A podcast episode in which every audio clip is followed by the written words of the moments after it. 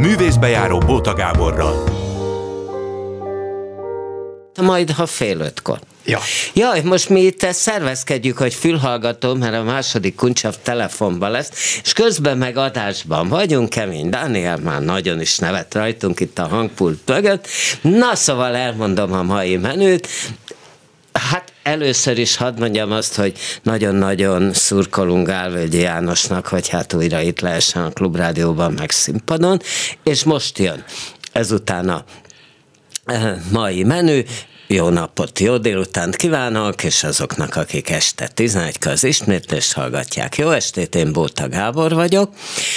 Két Sári László lesz ma itt, esküszöm, hogy két Sári László itt, az egyikük csak telefonban lesz, egyikük meg itt van, Sári László, tibetológus, író, költő, József Attila díjas, több egyetemen tanított, fordít is, mindenfélét csinál, és azt képzeljék el, hogy még ismeri is egymást a két Sári László, sőt a katona kamrájában volt is közös estjük, mert hogy a másik Sári László az ugye zeneszerző, meg hát hosszú ideig tanított, azt nem tudom, hogy most tanít a Színház és Filmművészeti Egyetemen, és a Katona József Színháznak évtizedek óta a zenei vezetője. Na, hát akkor ez lesz ma, és mivel ismerik egymást, majd a műsor második részében, ha jól egymásba is beszélnek. Na, tehát akkor a tibetológus költőíró műfordító, sőt, hosszú ideig a rádióban, szerkesztő, a Annó Királyi Rádióban. Szerkesztő Sári László van itt, és azt olvasom, hogy valahogy onnan eredhet, mert az emberben rögtön megfordult, hogy mi a fenének kezd valaki Tibettel foglalkozni itt Magyarországon, hogy ugye a papát tengerész volt, és az úgy vonzott, hogy ottan a délvidéken, izé, egzotikus tájakon, és úgy elképzelte gyerekként, hogy az hú de jó lehet. Pontosan így van. Köszöntöm én is a hallgatókat, és köszönöm ezt a szép fölvezetőt, ezt a sok titulust. Hm? Van, amelyik teljes mértékben igaz, van, amelyik csak kaland, ugye? Talán ilyen volt a rádió is, ki tudja, hogy a végelszámolásnál... Hát ahhoz képest, hogy évtizedekig csináltad, Igen, az csak kaland. De hogy mennyi helyet foglal el a végelszámolásnál, abból a sok évtizedből, ami eddig is már megadatott, meg talán még van is valami hátra, azt majd akkor tudjuk Aha. meg. De mindegyik jó volt, tehát nagyon boldog vagyok, sőt jó volt a, a gyerekkori álmodozás is, amire kitértél. Nem is gyerekkori volt, akkor kezdődött, mert valóban az édesapám tengerész volt, és olyan képeslapokat küldött, hogy még most is elakad a lélegzetem, amikor, amikor kezembe kerül. Mondjuk honnan? Hogy honnan Igen, küldte? Például. Hát déltengerekről, Ázsiáról, ö, ö, pálmafás, ö, indiai helyszínekről, tengerpartokról, kikötőkből, turbános, közelkeleti és távol-keleti szereplői voltak ott az életnek, és színesek voltak ezek a képeslapok. Képzeld el az 50-es években. Hát itt nem volt a mi tájainkon, Magyarországon, a szocialista blogban legalábbis színes képeslap forgalomban, és onnan jöttek, és az a táj ezekkel a színeivel, öltözeteivel, pálmafáival, kék egével, tengerével, hát ez ez bódító volt. Olyan soha nem volt, nem, szerintem valószínűleg nem is lehetett, mert hú, akkor diszidálnak, hogy elvitt téged. Nem, nem, nem, ugye? nem, nem, nem. Hát, ezért evett a fene oda, mert nem vitt el. Ha elvitt volna, lehet, hogy nem ö, növekszik bennem ilyen hatalmassá a vonzódás ahhoz a világhoz, hanem választok valami, valami átlagosabb vagy gyakoribb foglalkozást magamnak, de hadd kérdezzem meg, most már lassan 50 éve válaszolgatok erre a kérdésre, hogy hogy lesz az ember tibetológus. Aztán elmondom, hogy a déltengeri, melegtengeri mm-hmm. álomszigetek és fűszoknyás lányok helyett hogy kerültem én a holdbéli Tibetbe, de mondd meg, légy szíves, hogy ez a tibetológusság, az orientalisztika olyan ö, komoly mértékű elhajlása normálistól, hogy, hogy mindig, mindig megkérdezi valaki Figyelj, tőlem. Ez eszem, nekem tudti, hogy eszembe nem jutott volna. Ja. Érted? Aha. Tehát, hogy úgy, úgy igen, tehát, hogy ma már talán nem, mert hogyha most már belevesszük kicsit Kínát is, mert ja, igen. most, hogy készültem, Aha. azért láttam, hogy Kínáról is kérdeznek, most már az úgy nagyon beletartozik a hú, de igen, most ugye? az a sláger kérdés, hogy, hogy mi van Kína és Tibet között, igaz-e ez, igaz-e az, igen, valóban. Na és mi van köztük? Hát nem az van, amit mi hiszünk és mondogatunk, nem egészen mi az hiszünk? van. Hát azt, hogy az agresszor hatalmas ö, kínai birodalom keresztben lenyelte a kicsiny, szegény, védtelen Tibetet, ugye? Hát nem egészen így van. Egyrészt földrajzilag sem, mert a történelmi Tibet az nagyjából ugyanakkora, nem nagyon tudjuk, mint a történelmi Kína. Mert a történelmi Tibet egy kicsit nagyobb a mostaninál, most is hatalmas ám Tibet, de ennél Mekkora? is nagyobb volt. Hát akkora, mint Kína. Képzelj, ha, ha, ha ránézünk. De ez a... aztán végképp eszembe nem Ugye? jutott volna, hogy a Tibet akkora, mint Kína. Igen. Ezt miért nem tudjuk? Mert szerintem nem csak Mert nem olyan tudom. kevesen lakják. Ugyanis holdbéli táj valóban, ahogy az előbb mondtam, nem jó ott élni. Szegény tibetiek se nagyon, hogy mondjam, élvezik a, a, a, a, a, a mérhetetlen hideget, a a, a köves ö, sivatagokat, de, de, de, de a sóstavakat, hát nincs mit enni, nincs, nincs, nincs rendes, hogy mondjam, boldog élet lehetősége az oda teremtett szerencsétlen tibetieknek, el is nagyon mennek, lehúzódnak a szűkebb, védettebb völgyekbe, ott van 10 centi humusz, ott megterem valami árpa, ott még, ott még jó lenni, vagy meg lehet maradni, Aha. de följebb már nem lehet. Úgyhogy a kínaiak sem nagyon fenték a fogukat egy ilyen helyre, ami élhetetlen, lakhatatlan, vagyis vagyis nem ö, vetették rá magukat. Akkor végül is szellemileg te miért fented a fogadat rá? Én azért, mert bedöltem egy, de nem, tulajdonképpen nem döltem be, mert igaz, csak a végeredmény okozott mégis csalódás, csalódást. Az terjedt el akkoriban a tudományban, hogy a tibeti írásbeliség olyan terjedelmű, sőt nagyobb terjedelmű, mint mindaz, amit a nyugati féltekén latin nyelven valaha létrehoztak.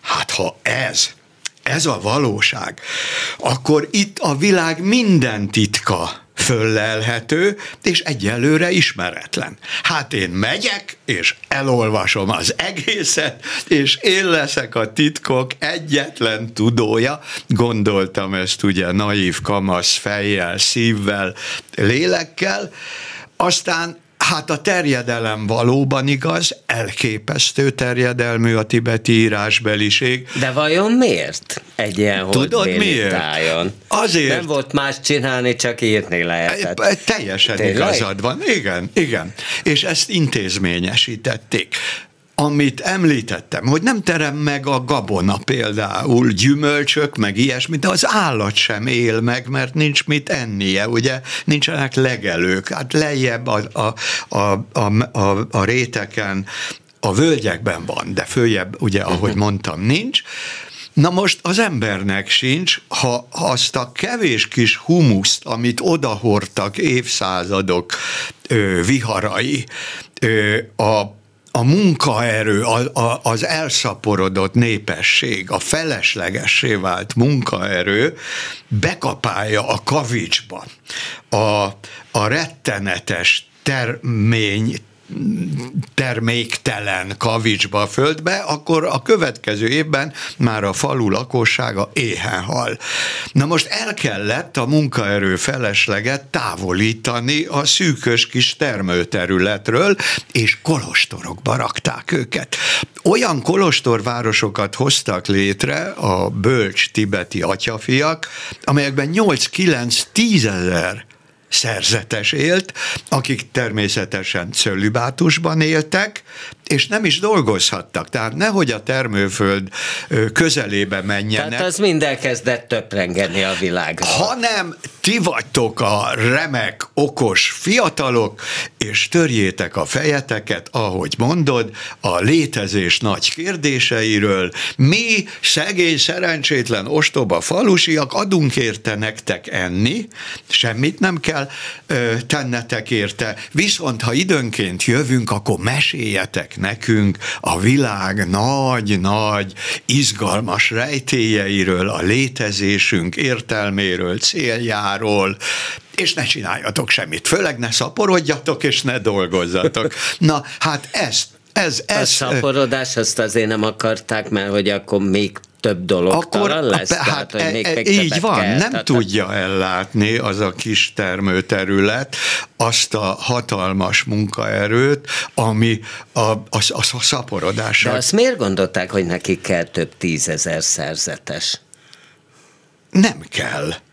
Csak hát ez lát. volt a munkaerő felesleg. Ja. És így kellett az aktív ö, életből őket kivonni. Na most ez olyan megtiszteltetés volt, hogy szívesen vállalták. Na de most ez a több tízezer ember mind elkezdett töprengeni a világon. Igen. Egyrészt nem folytották meg egymást, másrészt meg, meg mit lehet? Tehát, hogy egy, mindegyik filozófus lett, vagy mi? Vagy egy részük a vallási dolgokon elmélkedett, másik filozófuson, másik a, Aha. mit tudom én, a földistenségről, vagy hogy volt ez? Mindenki, amiről akart. Tehát ja. tényleg, hát van, azért így lássuk autó, be. Így autoditök, ezek tök autodidakták. Nem, hát azért képezték őket, tehát a szerzetesi iskolák nagyon komoly képzést adtak. El kell olvasni a mostani Dalai Láma életének történetét, ő leírja, hogy a szerzetesi képzés, amit ő maga is kapott, a 14. mostani Dalai Láma, hogy az micsoda elképesztő műveltséget és gondolkodási mechanizmusokat fejlesztett ki a gyerekekben. Na most ezt egyébként akár mit teszünk hozzá oktatásilag, mindenki úgyis csak a maga szintjén tudja csinálni.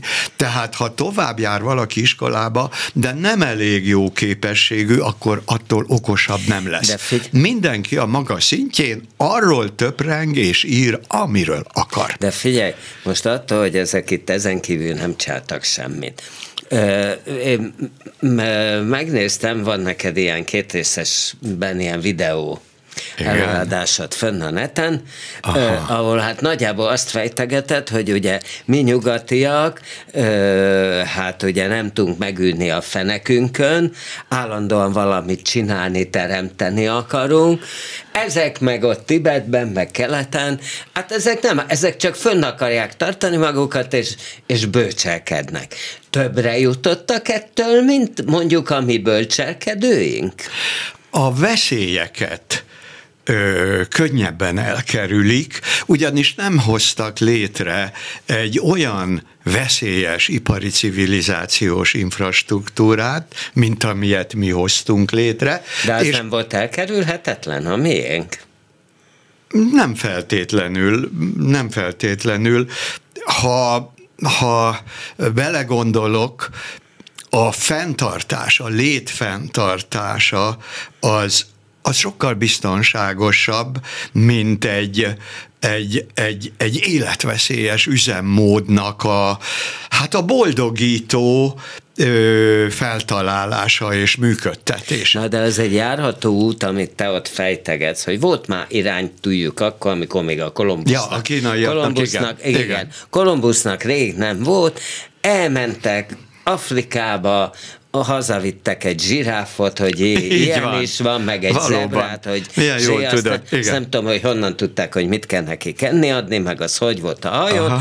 Megmutatták a császárnak, hogy jé, ilyen is van, és utána folytatták ott a partmenti közle, Így van, kereskedelmet, és eszük ágában nem volt kihasználni, hogy nekik van iránytújuk, és jé, hogy fel lehetne felfedezni a világot. Ez így jó? Hát szerintem ez egy hülyeség, nem? E, az elég fogalma, az biztonságot ad, a sohasem elég fogalma örökké kockázattal jár. Ha csak ezt igen, az alapelvet de, de, keres, igen, de a felfedezéshez ide, viszont meg ez kell, nem? Nem hogy tudom, mi fontos. kíváncsi legyen mindenre, nem? Hát tudod, ha, ha már legalább a mi az ember rendeltetésének kérdésével tisztában vagyunk, akkor már tudjuk az irányokat. De amíg nem tudjuk, a magunk legszűkebb portáján sem tudjuk pontosan, hogy mi dolgunk is van ezen a világon, addig önmagunkon hát, ha túl a világban valami mást, és abból leszűrhetünk valamit, ami szűkebb portánkra Hát is. lehet. Ez nem lehet. De, de nem ez történt, mert nézd meg a gyarmatosítás évszázadait. Hát igen. Ugye a anyagi javakat amiket láttak, találtak a világban, azonnal elhozták magukkal a szellemi kincseket, amiből esetleg meg lehetett volna tudni azt, amit most említettél, valami felismeréshez, az emberi, de általában a létezés kérdéseihez ö, hasznos felismeréseket, gondolatokat, sőt következtetéseket le tudtunk volna vonni. Például ö, egy kicsit jobban megvizsgáltuk volna a régi kelet-ázsiai gondolkodás, életvezetés elveit, azokat ott hagytuk, azzal nem törődtünk. Máig se nagyon, és ha igen, akkor is olyan divatszerűen, és nem elég elmélyülten és komolyan, azt hiszem. Na, és akkor most szerinted mi milyen, mit hozhatunk el szellemileg, vagy egyébként, mit tudom én? Hát ezt, ezt a a, a, az ottani költészetben úgy jelenik ez meg, az egyik legjelesebb kínai költő művében, Pocsü Jínek hívják ezt a költőt, rengeteg ö, költeménye olvasható magyarul a legjobb magyar műfordítók ö, tolmácsolásában. Kosztolányi fordításában Pocsü Yi úgy szólal meg ebben a kérdésben, hogy azt mondja, ami az elégen túl vagyon, nekem ingyért se kellene. Vagyis nem veszek olyan terhet a vállamra, amivel bajlódom, és nem a felismeréseket, a lételméleti felismeréseket ismerem meg, hanem csak a földi lét bonyodalmait, terheit fokozom, és hát egy kis önmérséklet, egy kis vissza vonulás a hatalmas hiperaktivitásból. Ez még a mai napig megtalálható keleten, a régi keleten elsősorban, mert a mai kelet már teljesen nyugati módra él, ugye hát azt tudjuk, látjuk. Uh-huh. És hát te is fordíta, itten van, van például egy könyved, Yang Jacó, így? Yang Jacó, igen, igen. igen. Na Lelkes ő is. Szétfultam a hatodik dalai láma szerelmes verseny. Na bizony, hát a szerelemről is tanulhatunk, ha már a hedonizmus felé elmozdultunk egy kicsit, vagy az örömök felé, hogy ne túlozzunk. Na miért ne mozduljunk, nem? Ma, ha én is azt mondom, és tudod, hogy mit lehet tőlük tanulni, ha a szerelmi költészet került Na. most szóba? Azt, hogy nem rávetjük magunkat eszetlenül és fékezhetetlen szenvedéllyel egyetlen egy nőre, és a szerelmet... Az is lehet jó. Le, lehet jó, de a szerelmet csak is abban a mi létrejövő, akkor létrejövő kapcsolatunkkal ö, azonosítjuk, hanem általában elgondolkodunk a szerelem ugyancsak lételméleti kérdésein, és a nőiség lételbéleti kérdésein.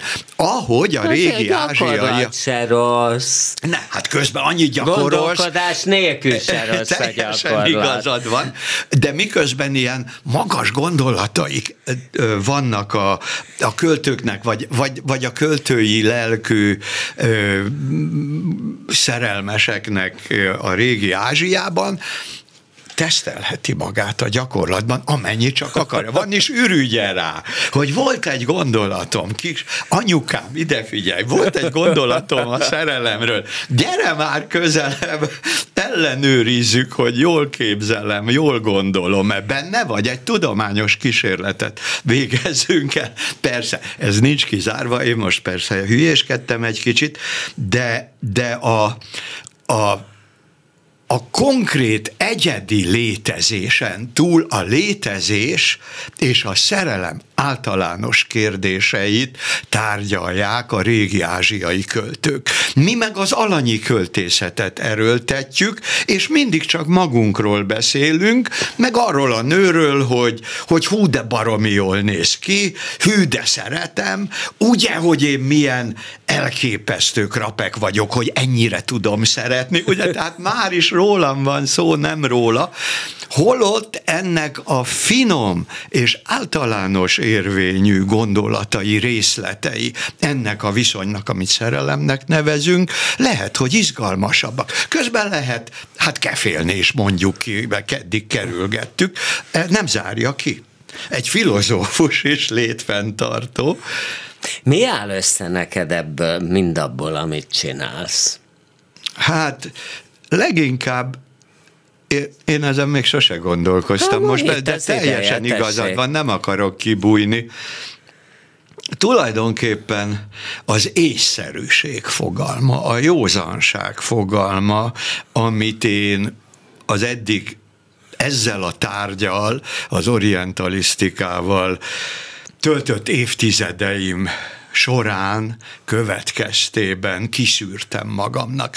A józanság, a türelem, az egyszerűség és, ettől és tényleg, a mérték. Bocsánat, ettől te tényleg türelmesebb, józanabb izé, tehát jobban cselekedtél, jobb ember lettél?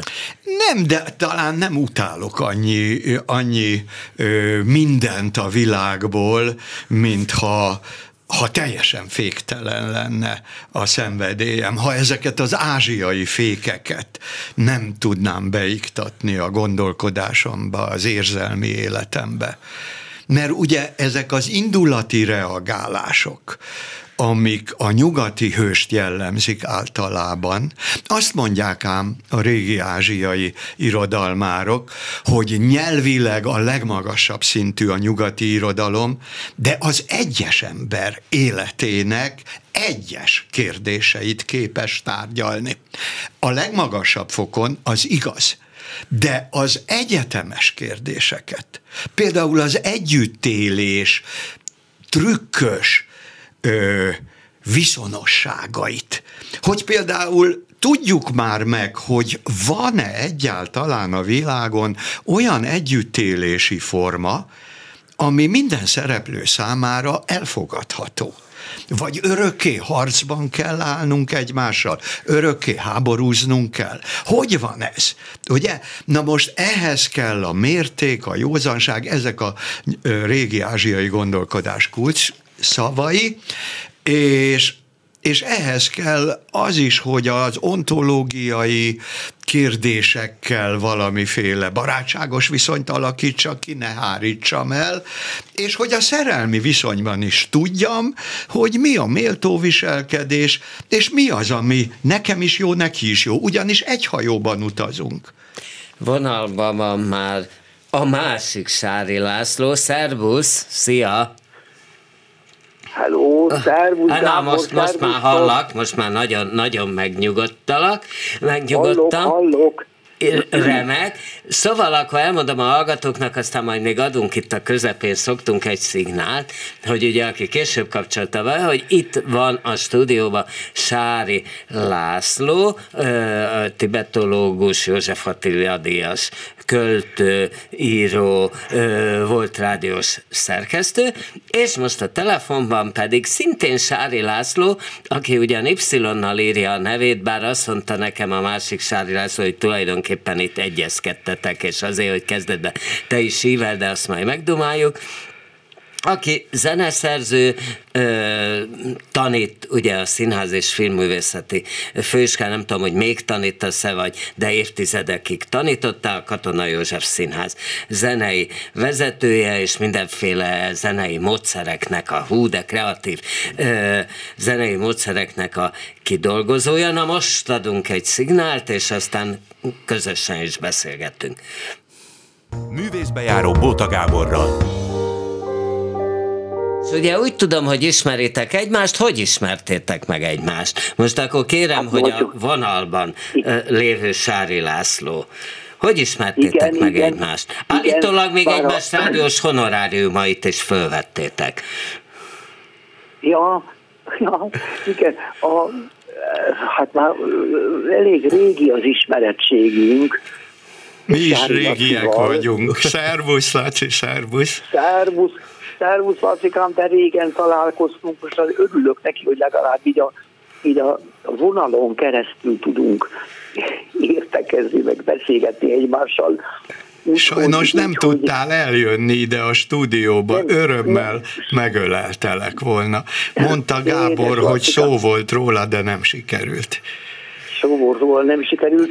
Hát legközelebb, hogy kicsit előtt tudod, mert nagyon be vannak osztva az idejeim, hogy szépen itt a Nemzeti Kulturális Alaphoz tudod, ott, ott, ott, ott ügyködünk, minden éven kiírnak egy ilyen pályázatot, aztán azt meg kell csinálni az embernek, és akkor hát ugye nem mindig sikerül úgy, ahogy az ember akarná, és akkor az javítgatunk, meg csináljuk, ez húzódik, megy az idő, tudod, hát ez a, a türelem. Na az szóval, hogy akkor honna, hogy, hogy találkoztatok először?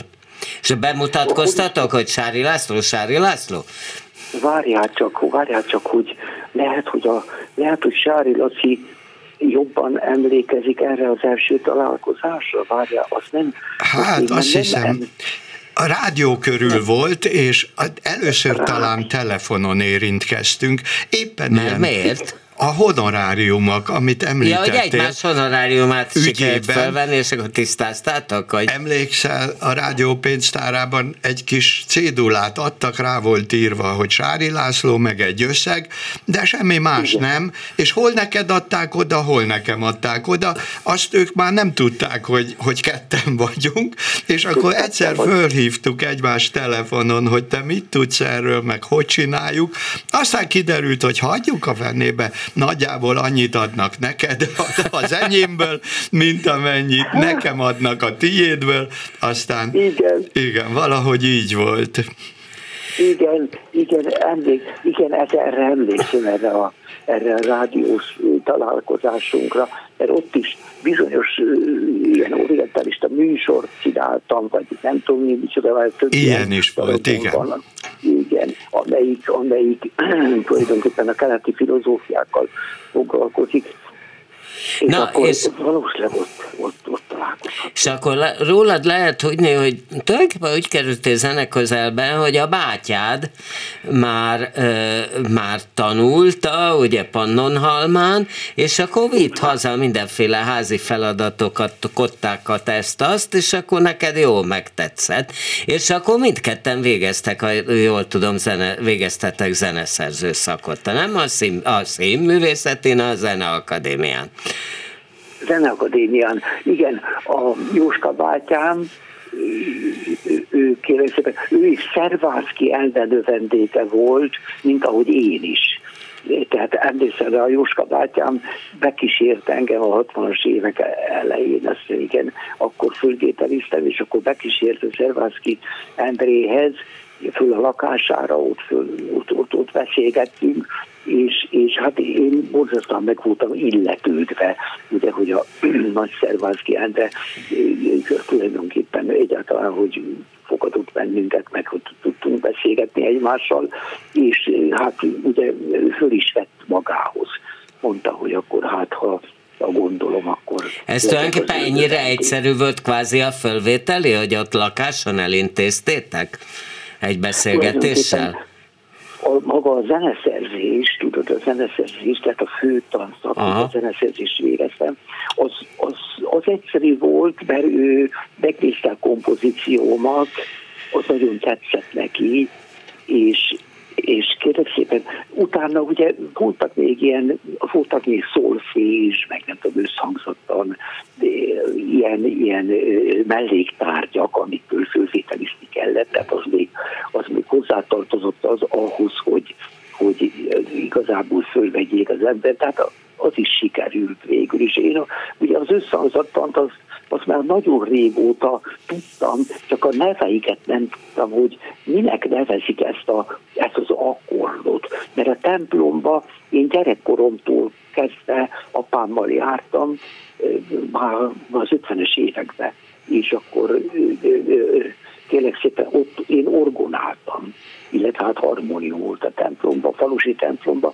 ott, ott, ott apám énekelt, többnyire kette-hárman voltunk, mert ilyen hajnali jártunk, és akkor én ott már a harmóniákkal összeismerkedtem. Tehát én néha tudtam is olvasni a Harmatartúr féle Szent Uramnak a a, a letéteit, de, de magam is, magam is hozzáköltöttem. És atyád ugye állomás főnök volt, így aztán később te a vonat hangjait, vagy a mozdony hangjait jól belekomponáltad különböző műveidbe, de egyébként is jellemző rád, hogy szereted az ilyen mindenféle zajokat, zörejeket használni. Nagyon, nagyon. Úgyhogy Úgyhogy nagyon kapóra jött én nekem a mikor is volt ez a 80-as évek vége, 80-as évek, 90-es évek elején, amikor a rádióba, a Magyar Rádióba indult egy ilyen sorozat, fölkértek bizonyos zeneszerzőket, hogy a hogy a, a tájegység, ahol éppen ő, ő született, vagy, vagy ott sokat, sok időt töltött, annak a hangjait dolgozza föl valamilyen kompozícióba. Uh-huh. Na hát én nekem, a, nekem ez hosszasztan kapóra jött ez a dolog, hogy a mozdony hangokkal én is gyűjtöttem akkor mozdony hangokat kis, volt egy, egy kis, kis ilyen magnum volt, várjál, Tesla magnum, azt hiszem valami cserszlovák, vagy milyen ilyen kis táska magnó volt, ami lehetett fölvenni hangokat, és akkor én bizonyos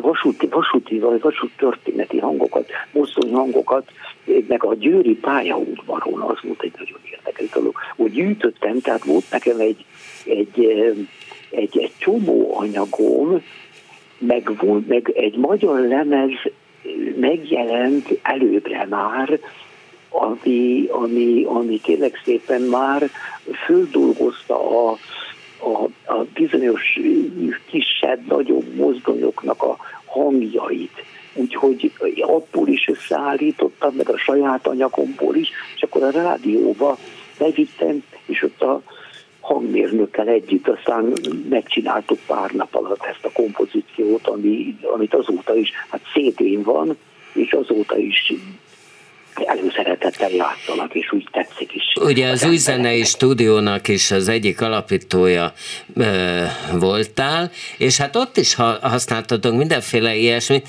A soha nem fogom elfelejteni, Szkéné Színházban volt, talán John Cage darab, de arra nem esküszöm, de lehet, hogy te jobban emlékszel, mert az örökre megmaradt, hogy a Kocsis Zoltán a zongora alatt WC tetőt tehát ilyen WC tetőt csattogtatott, miután a zongora húrjait is piszkálta, meg mindenfélét csinált szegény hangszerrel. Nagyon jól emlékszel rá, mert igen, igen, voltak ilyen, ilyen akkor ilyen, hogy mondjam neked, a kicsit olyan, a máma úgy tűnik, hogy ilyen elrugaszkodott manőverei, zenei, zenei történéseik voltak.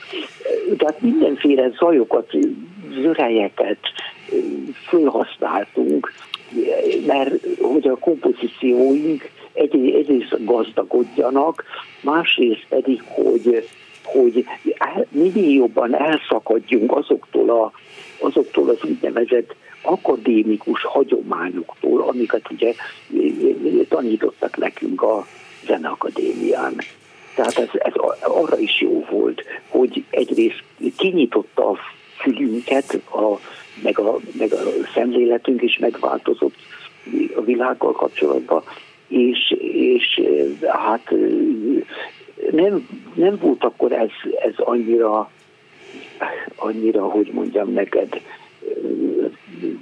nagyon szabad mozgású dolog, ez a, ez a, ezek az örejek, meg, a, meg főleg a, a Cage neve, az nem volt egy, egy nagyon... Hát titeket egy ideig nem fogadott be az úgymond zenei szakma, tehát támadtak titeket mindenfélével, nem?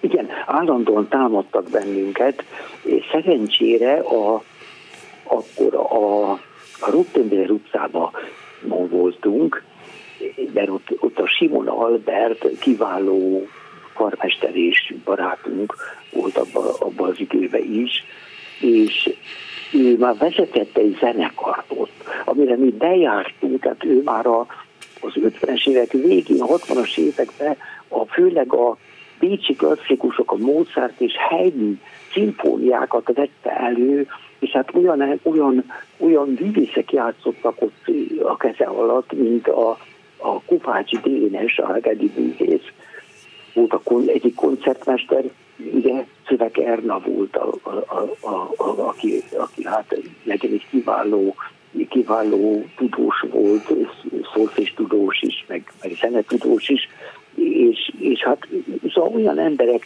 jöttek ott össze, amikre mi hát borzasztóan csodálkoztunk, hogy, hogy, hogy, hogy, hogy egyáltalán lehetett, meg lehetett ott csinálni ezt a dolgot abban az időben. Az ugye nem egy hagyományos zeneszerzői pálya, hogy te egyrészt a Katona József Színház művészeti vezetője vagy, tehát ott foglalkoznod kell azzal, hogy prózai színészek esetleg eléneklik magukat, és az hol jó, hol nem, vagy hol tudnak, hol nem, de valahogy meg kell tanítsd őket, hogy úgy hasson, mint hogyha tudnának, akár mint egy opera énekes, mert ugye volt erre, ö, volt erre példa, és hát színi növendékeket is. Ö, nem tudom, tanítasz még a színművészetén, vagy már nem? Tulajdonképpen már nem már nyugdíjba mentem, akkor tagja vagyok a katonai háznak, én bejárok én. Állandóan, meg hát a ugye Zsámbéki Kátor nagyon jó barátom, nem is tudom, már 40 éve, vagy már több, ő, ő volt az, aki először kísérőzen, neki csináltam kísérőzenét, még akkor Kaposváron volt, aztán fölkerült a Katonős Színházba, és ott is végig, végig együtt voltunk, mert most is együtt vagyunk vele. Én már ugye öreg nyugdíjas vagyok. Mert hát 83 éves múltál, ugye? Úgy van, 83 éves múltam, tehát én már igazából most már nem, nem bejárók, meg érdekel a dolog, amit csinálnak, mert nagyon, nagyon izgalmas és érdekes dolog, ami, ami, ami ott folyik. De már a, a, a színészeket se tanítom, tehát akkor, akkor ugye ez 2000-ben volt, amikor a, amikor a két nagy sikerű nagy sikerű, ilyen, ilyen, ilyen félig komoly operának nevezett valamit csinálta ott a Katológia Színházba, és azok a növendékeim voltak a színművészetén, akik a Katona József Színházhoz kerültek, mint, mint színészek. És ővelük tudtam megcsinálni mind a két produkciót. De ez melyik volt, melyik volt ez a kettő? Az egyik a Csukudi pajtás volt Aha. 2000-ben, és 2000 és pár évvel később a remek hang a futkosásban. Jaj, ez egyébként vörös. egészen remek volt. Igen, az a, volt Máté Gábor osztály is csinálta, Úgy van, nem? Az, Igen. Máté Gábor osztály volt benne, meg, meg hát akik egyáltalán hajlandók voltak, hogy, hogy jöjjenek, de hát majdnem minden. Fenyő Iván még zongoráz, Fenyő Iván még zongorázott is benne. Így van, így van. A híván is volt ott. Na, egy ilyet például hogy tanítottál be? Tehát nyilván számba kell venni, hogy hát ennek ettől eddig terjed a hangja, ennek attól addig, akkor esetleg ezt ide kell transponálni, ezt oda kell, miközben tudom, hogy most már a, a Brechtnek a jogutódjai például nem engednek semmit transponálni sehova. Szóval, hogy, hogy, hogy ez hogy működik? Hát szem, nagy szerencsém voltál nekem akkor, mert a mert ugye ők a növendékeim voltak, tehát már... És ettől kezdve a, aztán mindent tudtak. Már nem mindent tudtak, illetve a, a bizonyos, bizonyos etűdöket, amiket már a, a főiskola ideje, ideje alatt ővelük, ővelük tanítottam, meg a vizsgán előadtuk, az évvégi vizsgáikon is játszottuk ezeket.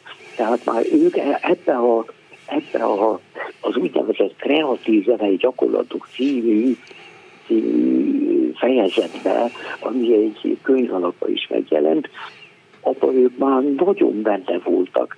Tehát lényegében csak össze kellett állítanom egy olyan, olyan eh, dramaturgiát azokból a darabokból, amik, amiket részben, részben már ők gyakoroltak, tanultak, és, és hát pár próbával. Pár, Miből áll ez a kreatív zenei gyakorlatok? Ez ugye kötetben azt hiszem nem is egy, hanem két kötet, nem?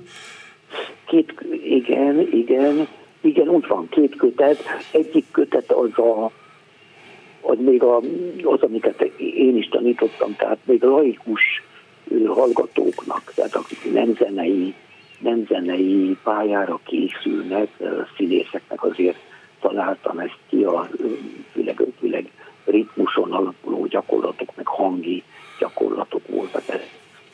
Mert hogy, hát ugye ők nagyon kevesen tudtak hangszeren játszani. Ez volt az első kötet. A második kötet, az pedig kifejezetten már a zenészeknek készült, tehát akik a Zeneakadémiára jártak, vagy már végeztek, hát az is egy, azt hiszem, 13 vagy 14 darabból álló, álló kötet, ami, amit tulajdonképpen majdnem mindig műsoron tartanak, és játszanak a, a, a növendékek, illetve a végzős hallgatók, akik végezték a, a, a zeneakadémiát. Ez hogy viszonyul mondjuk a Kodály módszerhez, amiről ugye tudjuk, hogy Japánban jobban használják, mint nálunk? Igen, a, a, ott, ott nagyon megy, mert Japánban is voltam még 15 évvel ezelőtt, és ott, ott hát borzasztóan szerették a, a Kodály módszert, meg tudták használni, meg, meg nagyon jó, ugye szolizáció alapuló módszer volt, amit hát ugye a, ott nem tanítottak, nem tanultak, és nagyon könnyedén, egy bizonyos fokig nagyon könnyedén el lehet jutni a, a, oda, hogy a zenét eh, megismerjék, vagy, vagy le, le tudják énekelni, eh, le tudják, meg tudják eh, fogni valahol a, a, azt a zenedarabot. Tehát a Kodály módszer az borzasztóan segíti a, a kezdő növendékeket. Az igaz, amit ő mondott, hogy nincs botfülű ember? Tehát, hogy tulajdonképpen mindenki tanulhat zenét, énekelni, mindenfélét.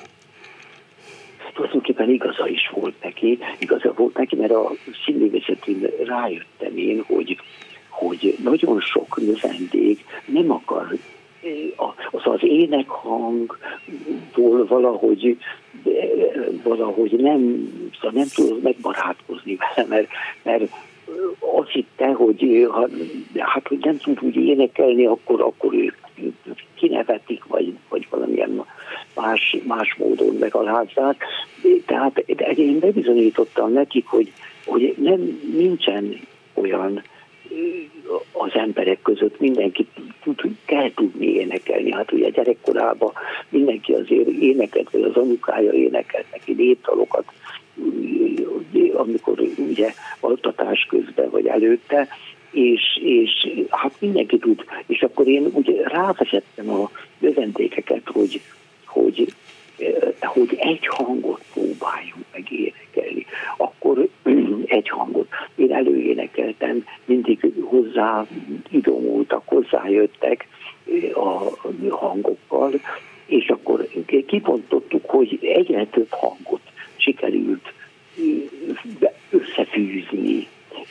Tehát, hogy egy, egy dallam alakuljon ki, aztán áttértünk bizonyos népdalokra, amiket már ők is ismertek, és akkor tulajdonképpen ilyen, ilyen, ilyen lassan, de, de nagyon biztosan sikerült őket aztán befeszettem arra, hogy hát tulajdonképpen majdnem mindenki énekelt is. Jó, csak nem biztos, hogy neki kell fognia egy Wagner operának, de, de, de, de, de mit csináltál akkor mondjuk a katonában, hogy mondjuk tényleg hát volt ott uh, Kurázsi Mama, Kordus opera, mit tudom én mi, azt elkölé. Hát ott oda vannak írva hangok, amit hát illik elénekelni, de tudtad, hogy esetleg X színésznek ez nem fog menni, akkor mi történik? Tehát mit, mit tettél? Hát igen, azt várják csak, hogy is volt, hogy igen, hogy nem volt egyszerű a dolog, bizonyos, na most ez, ez, ez azért a, ez csak pár százalékánál volt, hogy, hogy nem olyan biztos a hangja, a hangmagasságot nem tudja úgy tartani, de ezeket mindegyiket fejleszteni lehet. Tehát nagyon, nagyon jó lehet, jó lehet alakítani egyrészt a hangot, magát a hang, hangmagasságnak a, a, a de azt akár egy hat hetes próba folyamat alatt is, vagy akkor elkezdtél vele fél évvel előtte foglalkozni? Igen, igen, hát legalább azért fél év az, az, az kellett neki.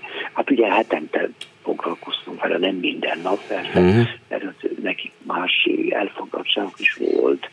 De hetente volt, volt az, hogy, hogy kétszer találkoztunk, és akkor kétszer egy-két órát foglalkoztunk vele, és, és meglepő, engem is meglepett az, ez az eredmény, hogy, hogy, hogy mennyire el lehet jutni a énekhangba is.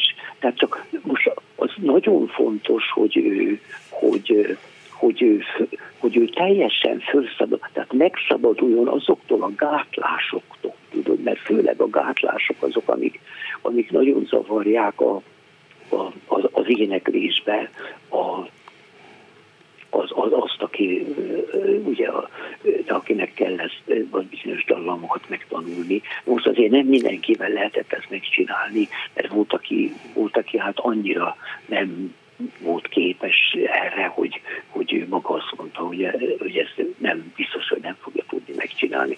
De hát a 90% az gyönyörűen, gyönyörűen megcsinálta. Nekem a, ezekben a ezekbe a félig komoly operákba, amik mentek ugye 2000-ről, meg 2005-ben, ott, ott mindenki énekelt.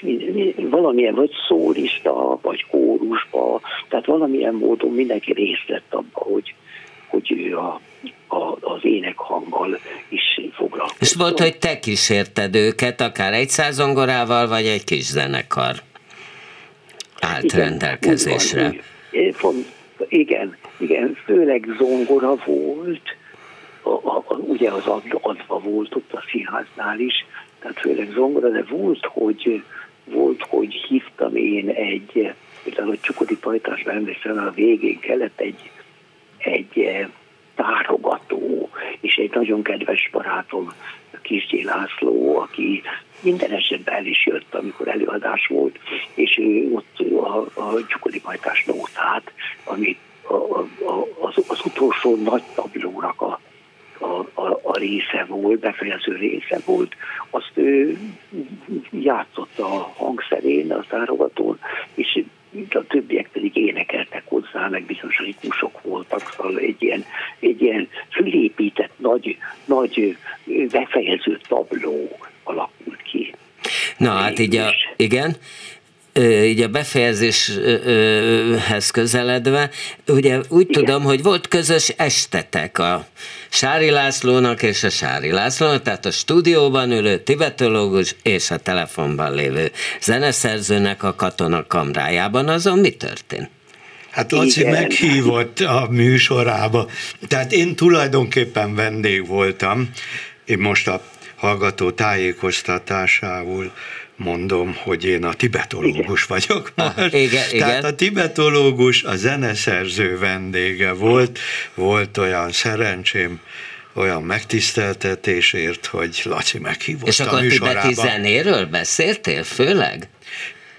Vörös Sándor keleti, és persze a zeneszerző Sári Laci kelethez kapcsolódó élményeiről, kulturális élményeiről természetesen, de elsősorban Vörös Sándor költészetének ilyen érintettségéről nagyon Ugye tudjuk, hogy Laci több ilyen Vörös Sándor költeményt meg is zenésített. Meg, igen. ugye? Igen. Ezekről Igen. volt szó, hogy ő mit olvas ki ezekből a költeményekből, hogy meséli el azt nekünk zeneileg, és én pedig a tudomány, a keletkutatás, az orientalisztika felől, az irodalom felől ö, elemeztük, értékeltük, ha ilyen nagy szavakat szabad használni, Vörös Sándor ilyen tárgyú költeményeit. Nagyon jó, nagyon jó, igen. Nagyon, nagyon jó volt nekem, hogy a, a sárilációt besegített ebbe, ezekbe a dolgokba. Ó, nem volt arra szükség igazából, inkább csak egy kis szint adott a, az estnek, már akkor mindjárt kíváncsi lett a közönség, amikor egyszer csak a színpadon azt mondja Sári László, hogy most pedig behívom a színpadra, és bemutatom önöknek Sári Lászlót. és akkor én még nem mentem, hanem néhány másodpercet, sőt elég hosszút kivártunk, hogy na, mennyire jön zavarba a közönség? Hát alaposan zavarba jött, aztán megjelentem én, és akkor a helyzetet Laci elmagyarázta. Hát, és utána láttunk hozzá a Vörös Sándor költeményekhez. Ugye, hát például a Kaláka együttes rengeteg veres is, rengeteg veres verset zenésített meg, mert azt gondolom, hogy feltűn, hát ugye a versek jó részének abszolút van zeneisége, de hát Vörösnél végképp feltűnő, nem? Tehát, hogy, hogy egy három éves kölyök is már tudja akár dúdolni, nem? Vagy a ritmikáját ö, érezheti, nem? Igen, igen, igen, igen. Főleg volt egy, egy darabom, amit ott elő is adtam a amikor fütyültem, tehát amikor zongoráztam és fütyülök közben még, Közben, ha netán fütyülni akarsz, akkor ne tartóztasd meg magad, mert én is nagyon örülök neki. Nyugodtan. Jaj, de köszönöm szépen, de kellene ahhoz valami a hangszer, valamilyen billentyűs hangszer Aha. is, mert ugye akkor érdekes a dolog, tudod, hogy a, hogy a, hogy a, a fütyülés az egyszerűen csak ki, csak a hangok. Csak úgy a kapella nem zenekíséret nélkül nem lehet fütyülni?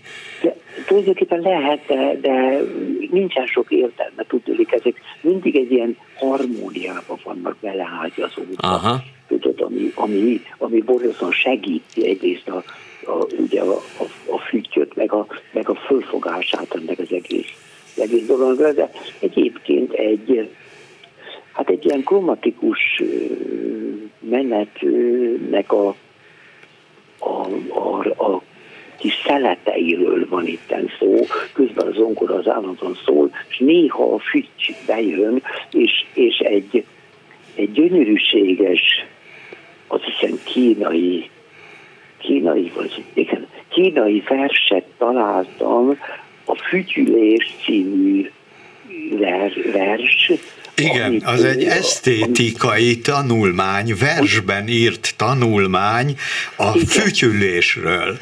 Jaj, nagyon izgalmas, bizony, bizony. Ez, ez inspirált, ugye, akkor? Ez inspirált engem, és, és a Tudomos Sári Laci nagyon segített ebbe, mert ő egyrészt hát ismerte ezt a kínai kínai verset, és hát bele segített is ebbe a dologba, hogy mi az, amit mondjuk, mert elég hosszú vers, tehát mi az, amit mondjuk nem, nem lehet esetleg hagyni, vagy, vagy úgy csoportosítani össze, hogy azért egy tökéletesen egységben legyen, tehát a vers maga megjelenjen. Úgyhogy az ott a nagyon nagy élmény volt, ez a 2000-es év, 2005-ös években volt. És hát sajnos a műsor nem annyira hosszú, hogy még tovább is tartson. Én nagyon köszönöm, hogy két Sári Lászlónak, egyikük ugye tibetológus író, költő, másikuk, aki telefonban volt, ö, zeneszerző, egyetemi ö, tanár, a Katona József Színház ö, zenei vezetője. Köszönöm, hogy itt, voltatok kicsit egymásba is. Beszélgett, beszéltetek, meghallottátok, meghallgattátok egymást. Köszönöm szépen. Nagyon köszönöm. Tápor, neked nagyon köszönöm, hogy így, hogy ezt a dolgot így sikerült össze. Ha legközelebb esetleg lehetne azt... Akkor várlak a stúdióban, jó? Bemegyek a stúdióba, és akkor ott tényleg valamit... Valamit, valamit zenész, énekelsz, fütyülsz, táncolsz, mindent csinálsz, jó? Na, oké, okay, köszönöm, muszáj elbúcsúzunk. Szervusz. Én is köszönöm, hogy összehoztál minket, Gábor. Szervusz, Laci, szervusz, szervusz. Gábor. A hallgatóknak is viszont hallása, ez ott már a művészbejáró, ha van kedvük, hallgassák meg este 11-kor az ismétlést, podcast, archívum, mindenféle, YouTube, ami, amin van kedvük, Kemény Dániel volt a hangpult mögött, én Bóta Gábor voltam, és Suba Krisztina jön a hírekkel viszont hallásra. Művészbejáró Bóta Gáborral.